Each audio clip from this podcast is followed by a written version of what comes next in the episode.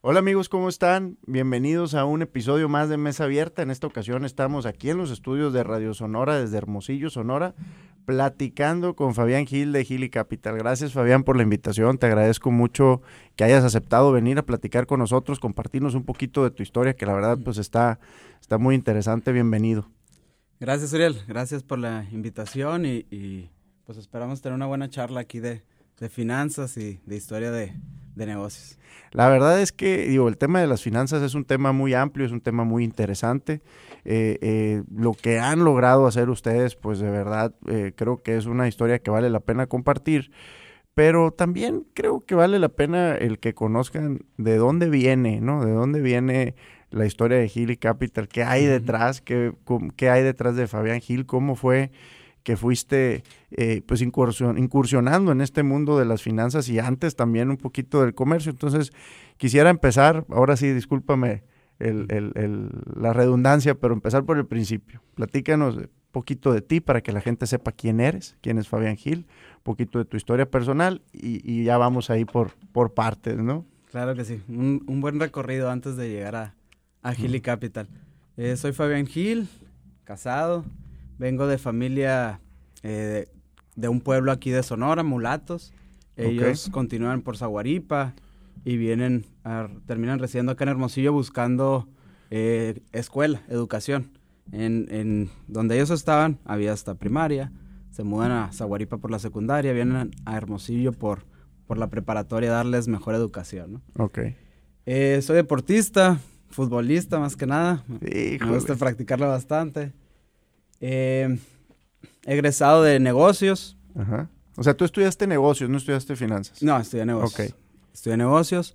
Eh, también estuve, cursé en Harvard, en la Universidad de Harvard, microeconomía y macroeconomía. Ajá. Dos cursos ahí en Boston. ¿Qué más les puedo decir?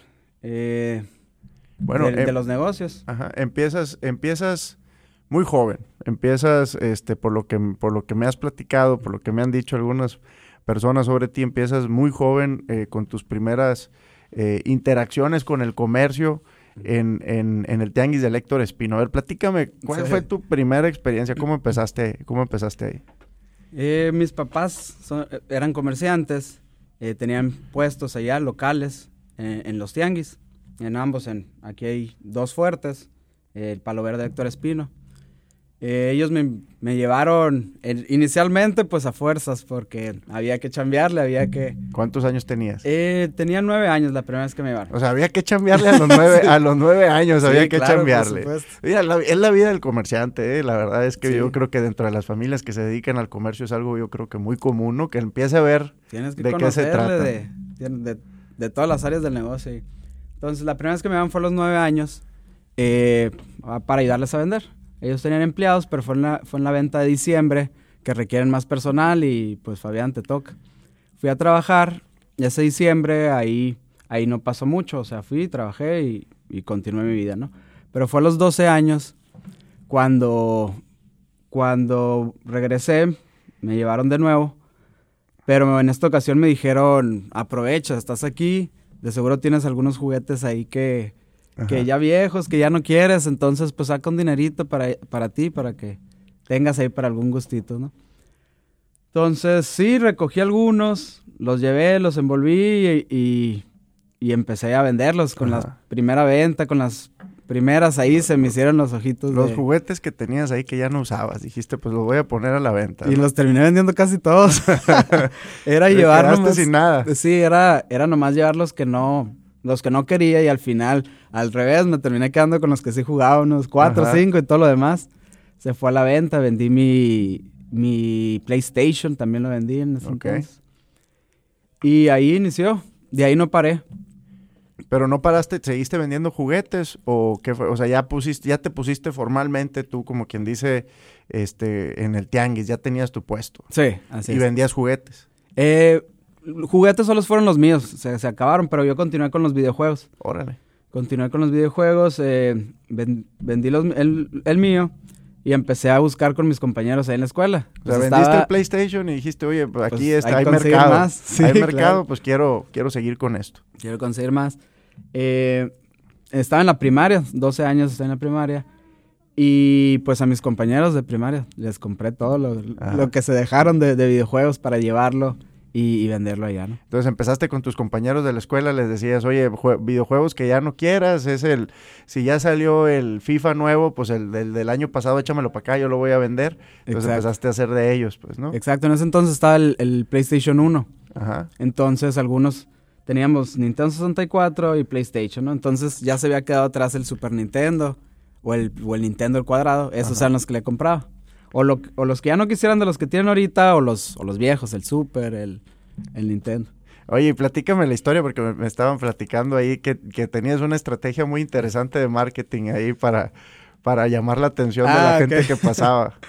pues sí, sin, darme cuenta, estaba haciendo marketing, estrategias de venta, ¿no? Ajá. Eh, pues ahí el, va la gente, pasa en el pasillo viendo todos los, todos los locales, ¿no? Entonces yo estaba tratando de atraer su atención, cómo si alguien viene buscando videojuegos, cómo si se asoman aquí a verme a mí y, comprar, ¿no? Porque había otros, me imagino, vendiendo videojuegos, pues, ¿no? También ahí en el, en el, o eras el único en el tianguis. No, había muchos, había muchos, por eso había que Entonces tú necesitabas decir, su atención. esta es la buena, ¿no? Sí. Entonces, pues, mi principal estrategia era poner la, la musiquita del, del, Mario siempre ahí, ¿no? todos, la, todos la identificamos. Tenía la musiquita así, con eso pasabas y volteabas. Ponía eh, los estantes, como yo veía, vienen caminando de acá, los ponían en un ángulo ahí para que tuviera mejor visibilidad. Y en una ocasión también se me prendió el foco ahí y dije, los niños... Eh, pues los papás le van a comprar lo que quieran, lo que vean divertido para los niños. lo que quieran es comprar un regalo para sus hijos. Entonces, eh, había un muchachito ahí que siempre venía a jugar, a, menearle a mis, aparatos.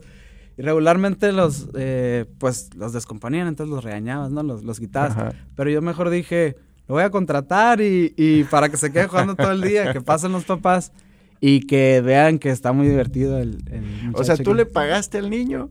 Para que el niño estuviera jugando ahí y que estuviera diciendo, ¡ay, qué padre! o sea, hacía, hacía la faramaya para que los otros niños pudieran, pues no faramaya, la verdad es que el niño se estaba divirtiendo. Ah, pero eso para ti fue un jalón para que tuvieran más flujo de gente en el, en el stand, pues. Sí, él, llegaba, jugaba, y te digo, primero lo, le decía que, que no moviera tanto porque descomponían los controles.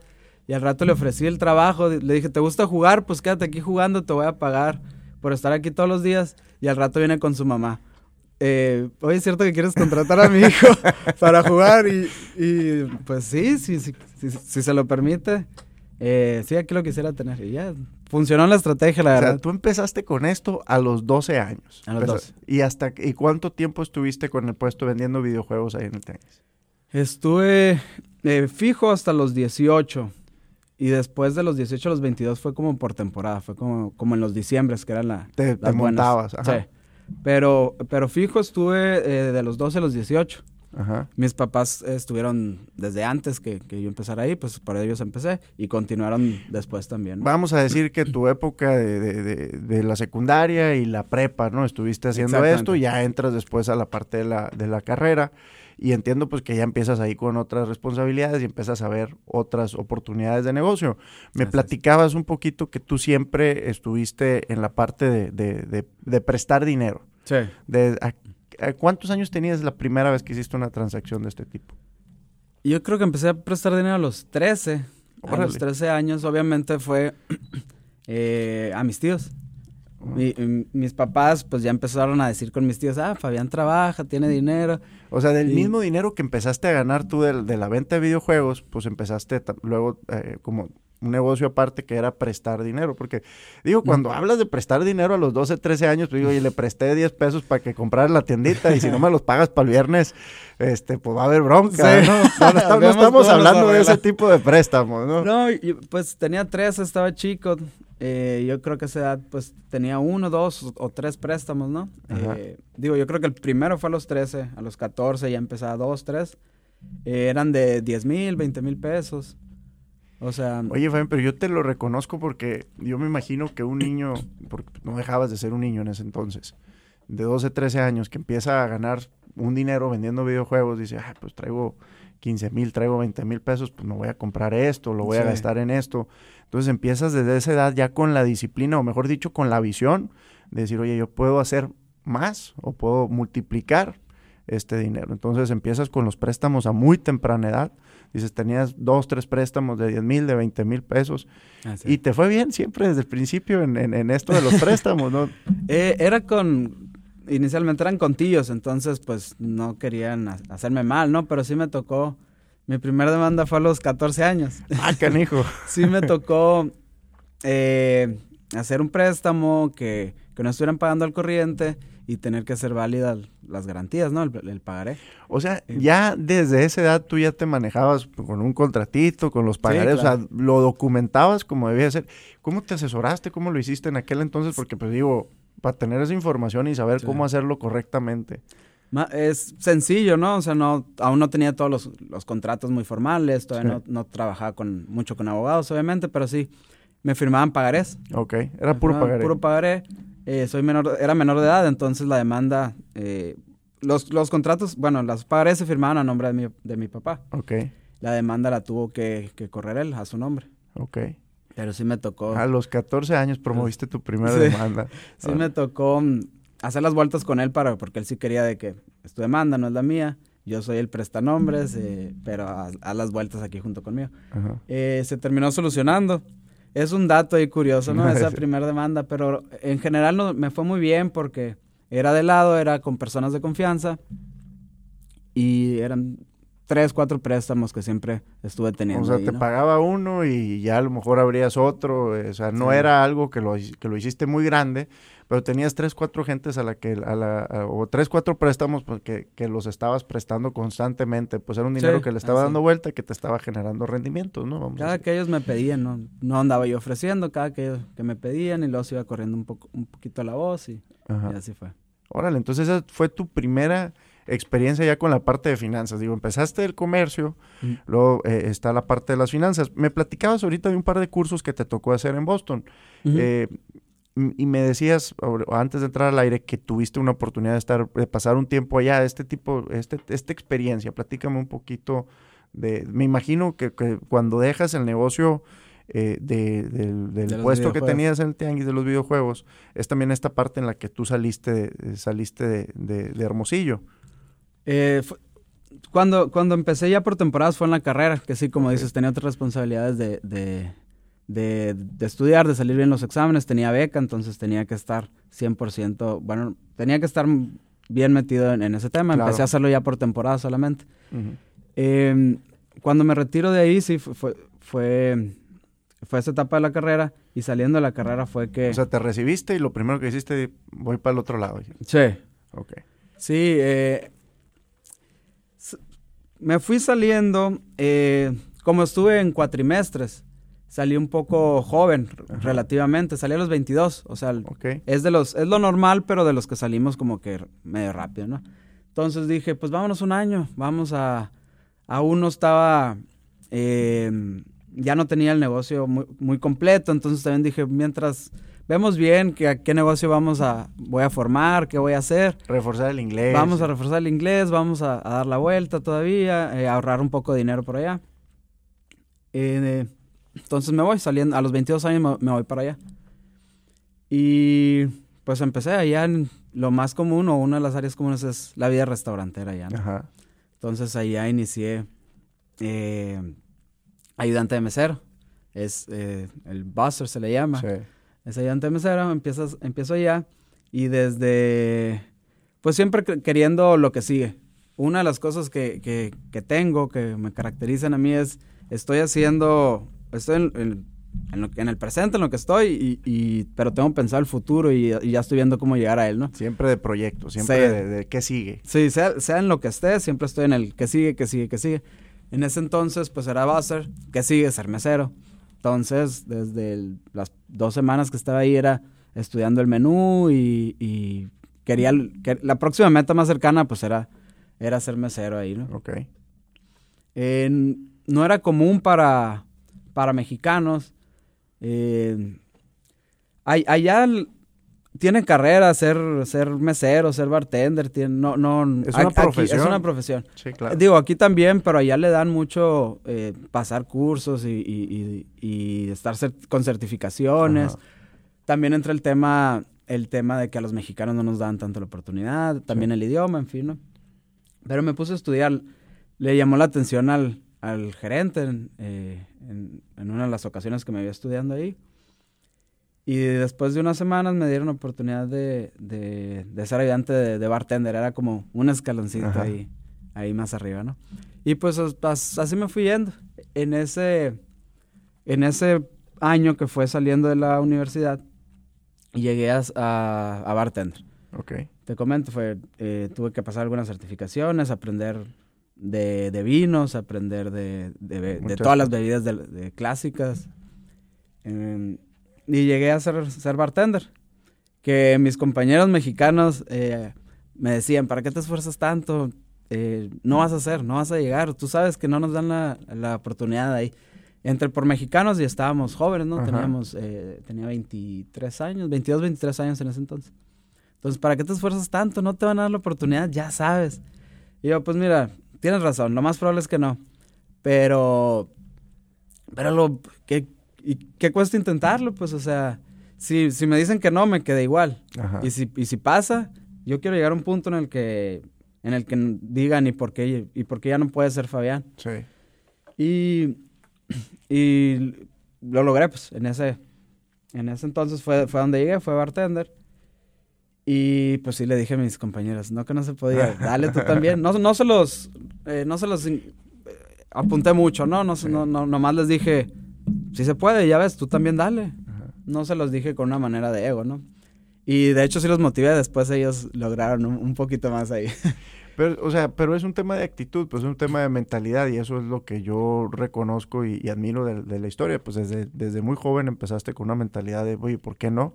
Este, nunca es muy temprano para empezar, entonces empezaste a hacerlo dentro del comercio, después lo hiciste también acá en Boston, este, y, y pues viviste toda esa, esa etapa de crecimiento probando que las cosas se podían lograr y luego pues ya regresas a emprender eh, pues ciertos negocios, porque sí. me platicabas que has probado un poquito de todo, ¿no? Eh, no en todo, entiendo, te ha ido bien, pero pues todo te ha dejado aprendizajes, te ha dejado experiencias, experiencias claro. que te han llevado a fortalecer lo que, lo que estás haciendo ahorita.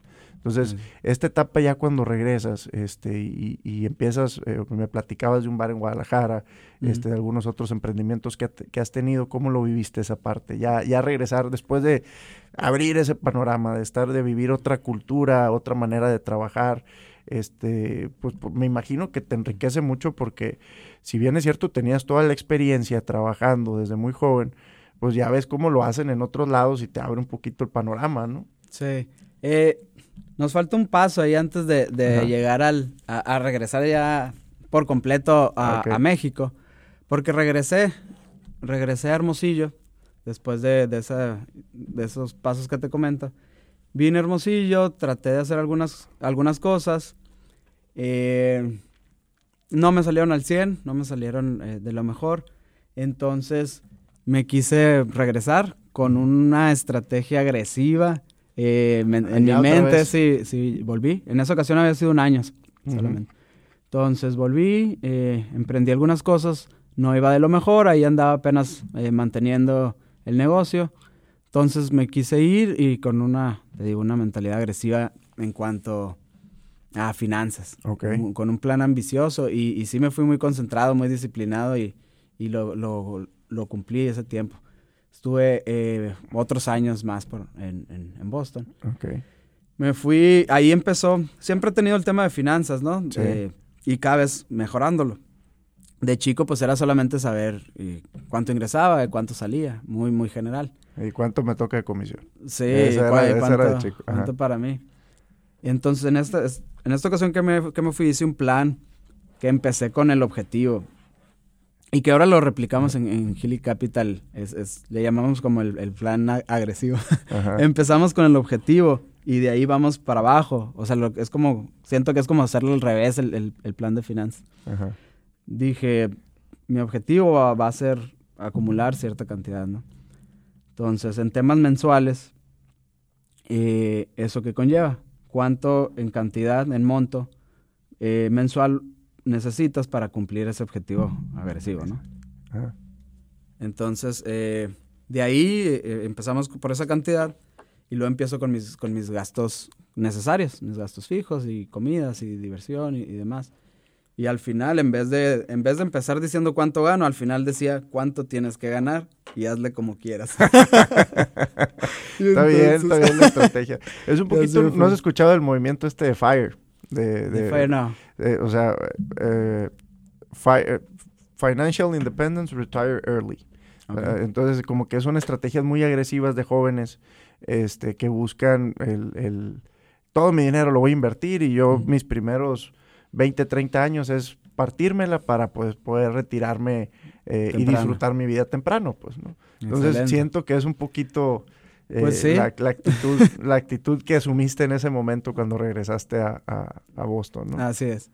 Sí, sí, eh, había que sacrificarle, trabajarle muy duro.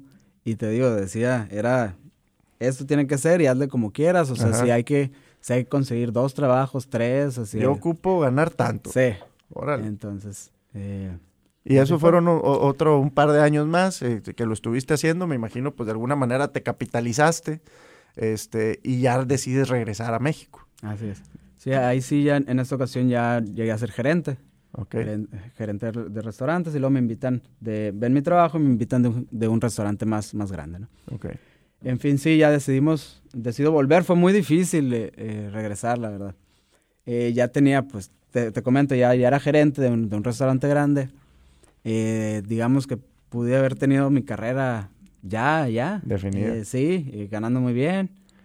pero me faltaba algo, me faltaba poder poner mi negocio. Siempre, lo, siempre había tenido, venido yo con, con, mis, y, con mis negocios, con, con yo generar, generar mi, mis, mis ganancias. Entonces, me faltaba eso, tenía, tenía que volver, aparte que, que, aquí con mi gente extrañaba mucho. Pero sí batallé hasta que no sé cómo, pero decidí, decidí venir de regreso. Me ayudó mucho que el tema de, del bar que me comenzó en Guadalajara. Sí. Eh, me invitan, me invitan unas personas que, que, tienen restaurantes aquí en, México, en Hermosillo y en, todo México. Me invitan a un proyecto de, un bar en Guadalajara. Y eso me ayuda también a, a, tomar decisión de que, bueno, es hora de regresarnos, ya hicimos lo que teníamos que hacer por acá, ya aprendimos, ya eh, hicimos, cumplimos nuestros objetivos, hay que, hay que Traías el know-how, la metodología de los restaurantes de Boston, entonces me imagino que eso es parte por lo que te jalan, pues decir, oye, todo lo que aprendiste allá, ven y ayúdanos a echarlo a andar acá. Sí, entonces aportaba con, con experiencia y, con capital, ¿no? venía, venía con capital eh, y, y, es en Guadalajara el proyecto. Que no, no me fue de la mejor manera, pero me ayudó a regresar a, México y pues varias experiencias ahí también. Pero me decías ahorita que esa parte, cuando tú estabas ahí en, Guadalajara, que traías eh, a lo mejor dos, tres proyectos y manejabas por un lado el tema de, las finanzas, pues fue parte de lo que ya decidiste, ¿sabes qué? Que es momento de meterme al tema de las finanzas. Entonces decidiste empezar con Gili Capital. Entonces, ¿cuántos años tienes ya con, con, Gili, Capital?